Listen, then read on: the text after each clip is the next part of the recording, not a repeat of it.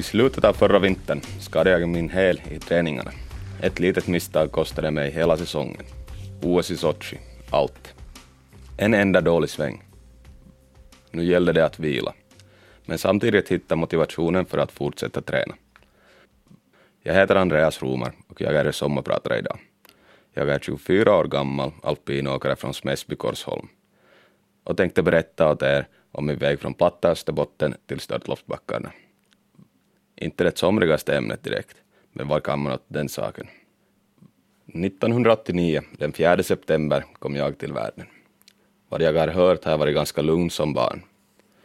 Enligt mamma sov jag mycket och åt ännu mera. Både mamma Elina och pappa Jan-Erik är gymnastiklärare. Har också en tre år äldre syster, Tia-Maria, som nu för tiden bor i USA. Vi är en ganska aktiv familj.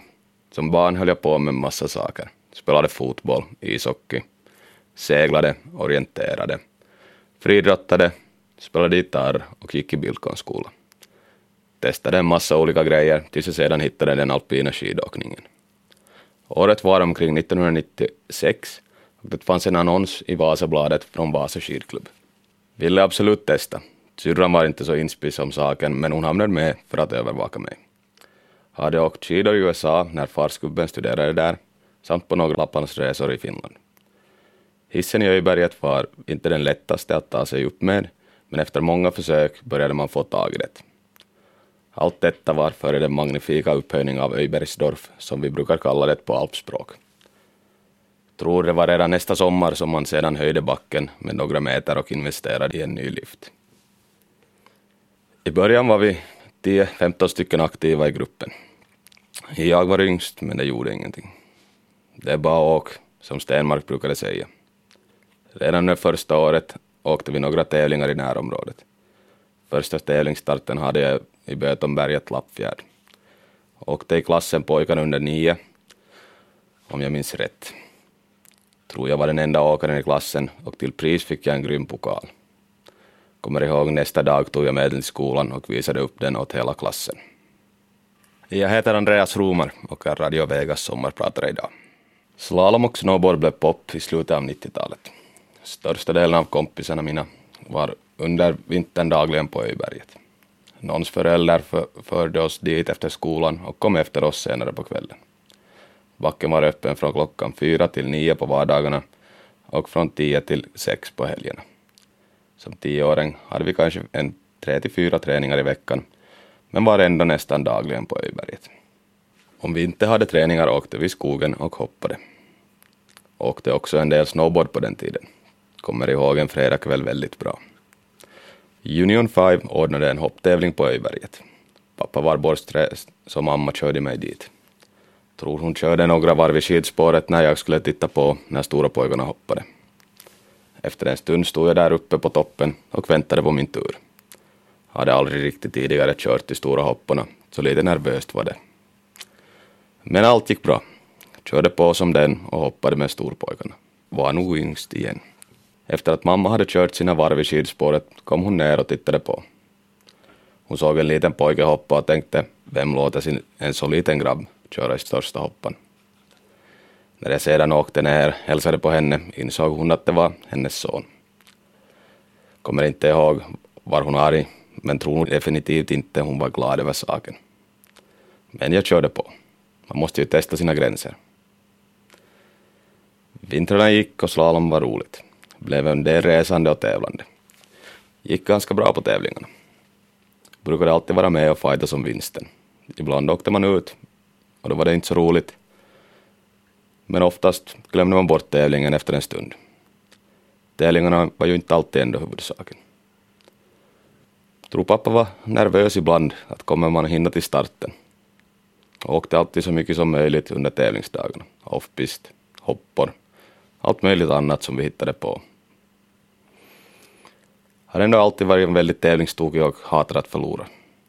Om någon gjorde ett tuffare trick i hopporna måste jag försöka nästa gång göra ett ännu tuffare. Likaså var det i skolan. Vi tävlade om allt och med alla.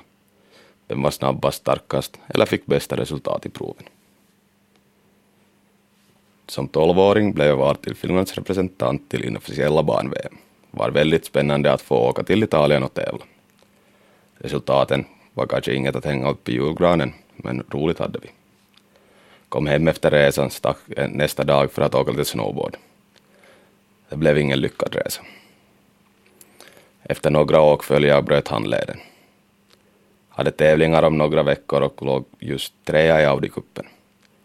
Audi-cupen var en juniorcup som bestod av ungefär tio stycken tävlingar per år runt omkring i Finland.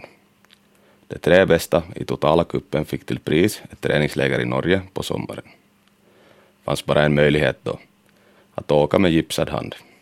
Finalerna gick i Tahkovuori. På programmet var super-G, storslalom och parallellslalom. Hade ingen superframgång den helgen, men behöll på något sätt min tredje plats i kuppen. Vilket var grymt. Att få åka till Norge på glaciärläger i mitten av juni var ju någonting man drömt om. I slalom åker man juniortävlingar tills man fyller 15. Efter det åker man allmänna fisktävlingar. Ingen lätt uppgift som 16-åring att tävla mot det allra bästa. Hade ändå ett väldigt lyckat ombyte till fiskklassen. Tidigare det året hade jag blivit vald till en träningsgrupp som bestod av 1989 födda niondeklassister. Vi gick normalt i skola i hemkommunen, men tränade med Rukas skidgymnasium. Hade Kalle Palanders pappa som tränare, vilket var väldigt coolt. Han var nog ingen lätt tränare heller. Väldigt krävande, men fick du positiv feedback efter åket visste du att du på riktigt hade åkt bra. Hade några bra tävlingar och steg på rankinglistan. I FIS-tävlingar får man FIS-punkter vilka delas ut till alla som kommer i mål. Världsettan har 0,00 punkter och beroende på deltagarnas tidigare rankingpunkter får vinnaren i FIS-tävlingar ett visst antal punkter. Sedan lägger man till punkter för hur mycket du förlorar. Ett väldigt invecklat system, men fungerar ändå ganska bra i vår sport. Efter min första säsong i den allmänna klassen var jag rankad etta i storslalom och tvåa i slalom i Finland bland 89 födda. På världslistan för 89 låg jag omkring platserna 20. Efter högstadiet blev det att välja vilket gymnasium man skulle till. Hade flera olika alternativ. Gick ju högstadiet på svenska och skulle gärna ha gått gymnasiet. Men på grund av att det endast fanns två stycken skidgymnasium i Finland, ett i Ruka och ett i Tahko, och båda gick på finska, betydde att jag fick byta mitt skolspråk. Syrran hade ett år kvar i Ruka, så jag bestämde mig för att gå i hennes fotspår. Hade också några svenska alternativ, men på grund av att juniorlagets tränare och ledare var baserade i Ruka, så bestämde jag mig för att inte bli lämnad utanför laget när det sedan var dags att ta steget dit. Ganska intressant att som 16-åring flytta in med 16 andra åkare 600 kilometer hemifrån. Fyra år gick snabbt och trivdes utmärkt. Skulle gärna flytta tillbaka med samma grabbar eller ta om det hela. Det var aldrig tråkigt där. Och blev det tråkigt så hittade man på någonting roligt att göra. Vissa saker kunde man ju lämnat bort. Men det hör inte hit. Nästa låt är från bandet Fleetwood Mac, Go Your Own Way. Gillar skarpt låtens text. Ibland när man tvivlar på det val man gör eller gjort behöver man bara lyssna en gång på, till den här låten och tvivlen är borta. Jag heter Andreas Romar och är Radio Vegas sommarpratare idag.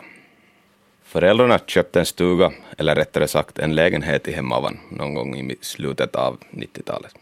Den tiden var det ju billigt och lätt att komma över Kvarken. Fyra och en halv timme med båt, sedan 400 kilometer med bil till Hemavan. Hemavan ligger ungefär 20 kilometer från den berömda slalombyn Tärnaby. Tärnabybyn som har flera världscupsegrar än någon annan by i hela världen.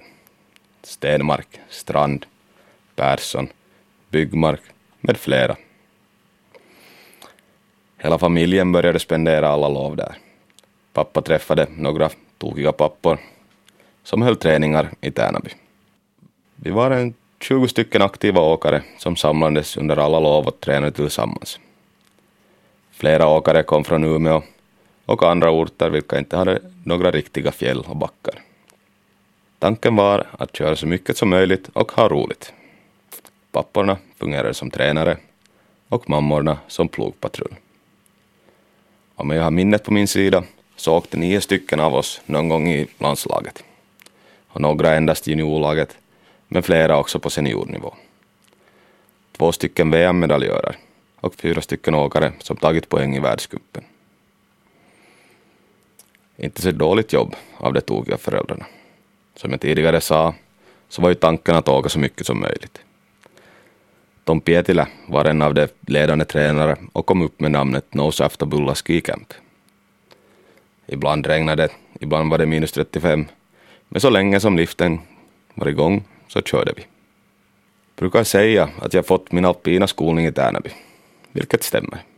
Pappa hade ju ingen bakgrund som alpintränare, så alltid när jag var i Tärnaby försökte han suga i sig så mycket information från de andra tränare som hade jobbat med skidåkning tidigare.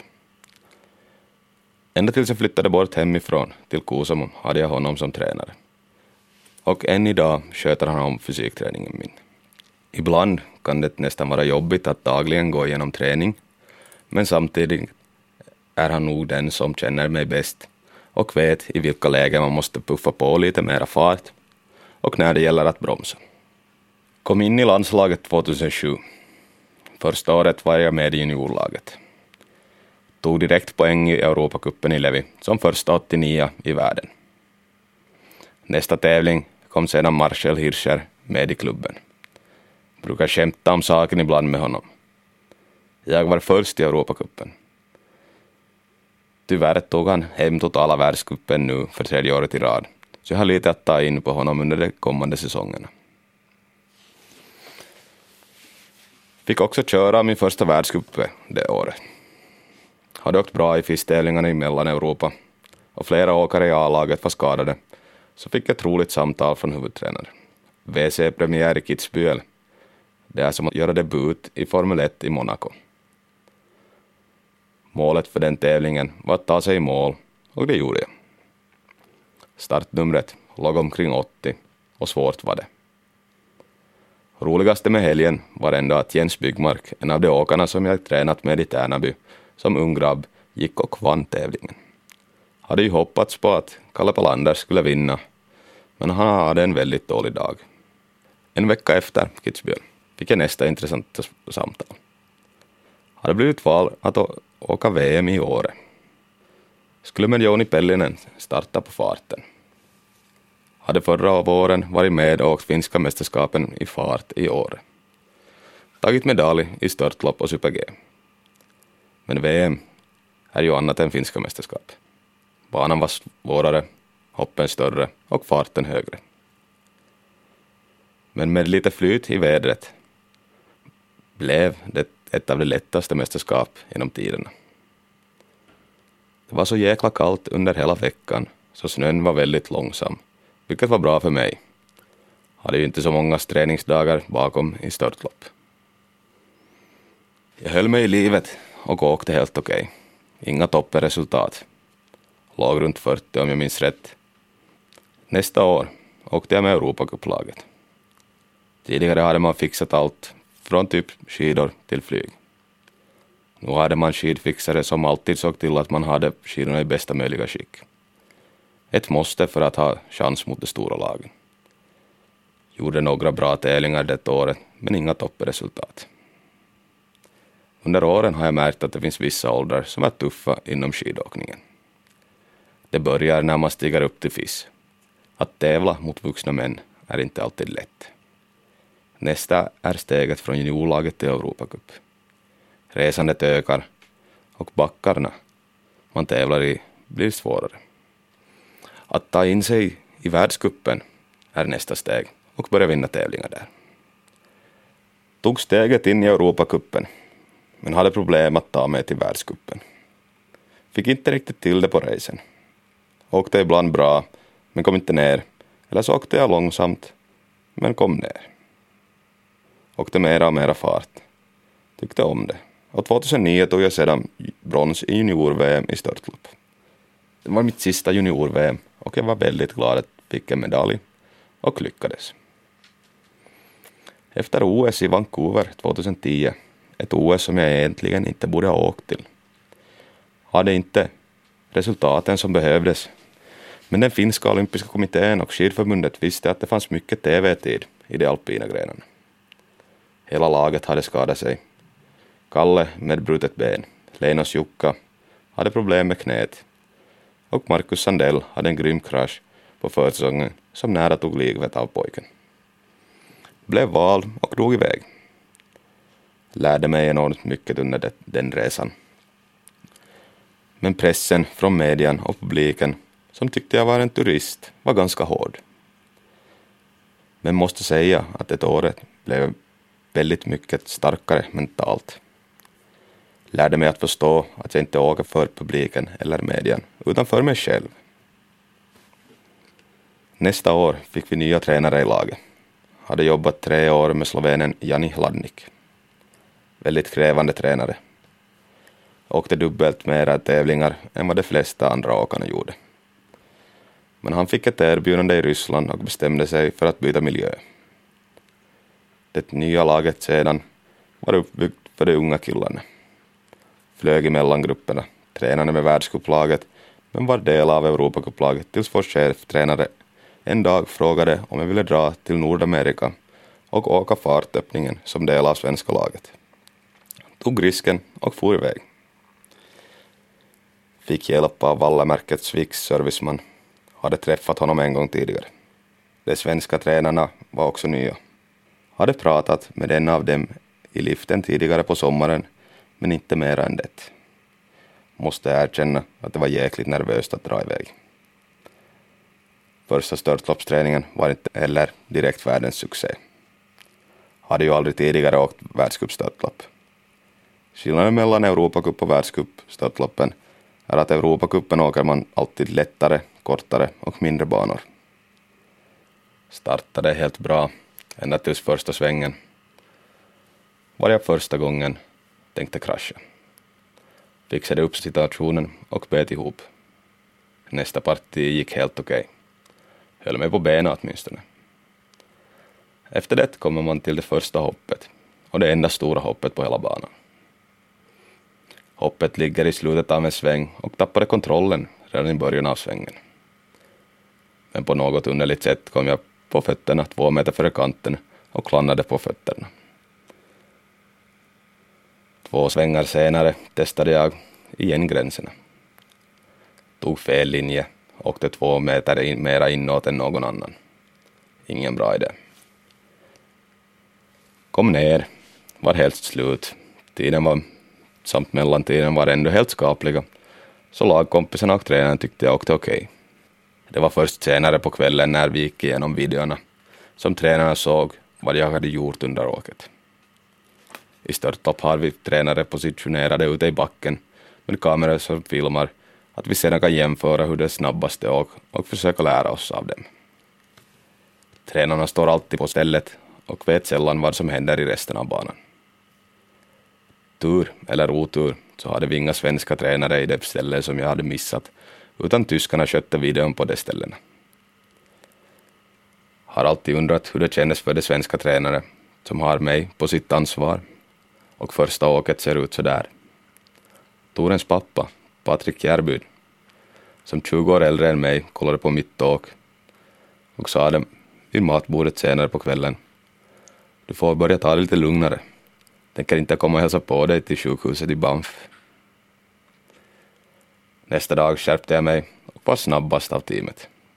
Kom i mål med den 18 bästa tiden i träningen, vilket värmde hjärtat ganska mycket. Var inte direkt lätt att sova natten innan tänkte mycket och var osäker att det här är min grej. Höll ju på att ta livet av mig flera gånger igår. Bröt tummen den resan också, men sånt händer ibland. Kom tillbaka hem till Finland, fick skippa några grejs på grund av tummen, men i januari var jag tillbaka. Vängen, en av de stora klassikerna. Sjukt långt störtlopp. Hade åkt Europacup en gång tidigare där. Då hade vi åkt tider runt en minut och 15 sekunder. Nu var det allvar och banan var dubbelt så lång. Åktiderna var på 2 minuter och 35 sekunder. Var helt slut efter helgen, men hade fixat det. Jag tog mina första världscupen. blev 19 man i kombinationen, om jag minns rätt. Och två veckor efter det fixade jag mina första poäng i störtlopp. Sen började det rulla på. Nionde plats i VM i kombination och tre guld i finska mästerskapen. Och i slutet av säsongen tog jag även poäng i Super-G. Nästa säsong bröt jag in mig i topp 15 i Super-G med två sjunde platser. Åkningen började fungera, men jag var ute och kraschade hela tiden. Träning, tävling, målområde. Överallt. När man kraschar i störtlopp hoppas man alltid på att inget händer och att kraschen ser bra ut på film. Sen sitter man framför TVn på våren och tittar vem som har flest krascher på Eurosport Svats. Har jag tre stycken det år. Helt friska är vi ju inte, men såna är vi störtloppsåkare. Det konstiga var att jag alltid efter en krasch åkte bra nästa dag. Hade ett riktigt otrevligt fall i Val på störtloppsträningen. Tappade positionen och gjorde spagat i 130 km i timmen. Kunde nästan inte gå på kvällen, men nästa morgon när jag testade att åka kände jag inget. Fick med mig en sjunde plats, vilket var det bästa jag haft. Och ännu idag är i världscupen. Det enda positiva är att jag ibland åkt bra också utan att ha kraschat dagen innan. Så jag behöver inte krascha för att åka bra nästa dag. Fast vad man än gör så går det inte alltid som planerat. Hade tränat hårt hela sommaren. Hade nytt material, åkte bra och snabbt. Kände mig stark. Ändå fungerade det inte. Ett litet misstag kostade hela säsongen. OS och allt. En enda dålig sväng. Men tyvärr hör det till sporten. Nästan alla toppåkare har varit borta en eller flera säsonger. Det är under den här tiden man mäter idrottaren. Du måste hitta motivation att dag in dag ut vakna upp och ta det till simhallen eller gymmet. Försöka hitta på olika aktiviteter som håller dig i vettet under eftermiddagen. Tuffaste har inte varit att titta på tävlingarna.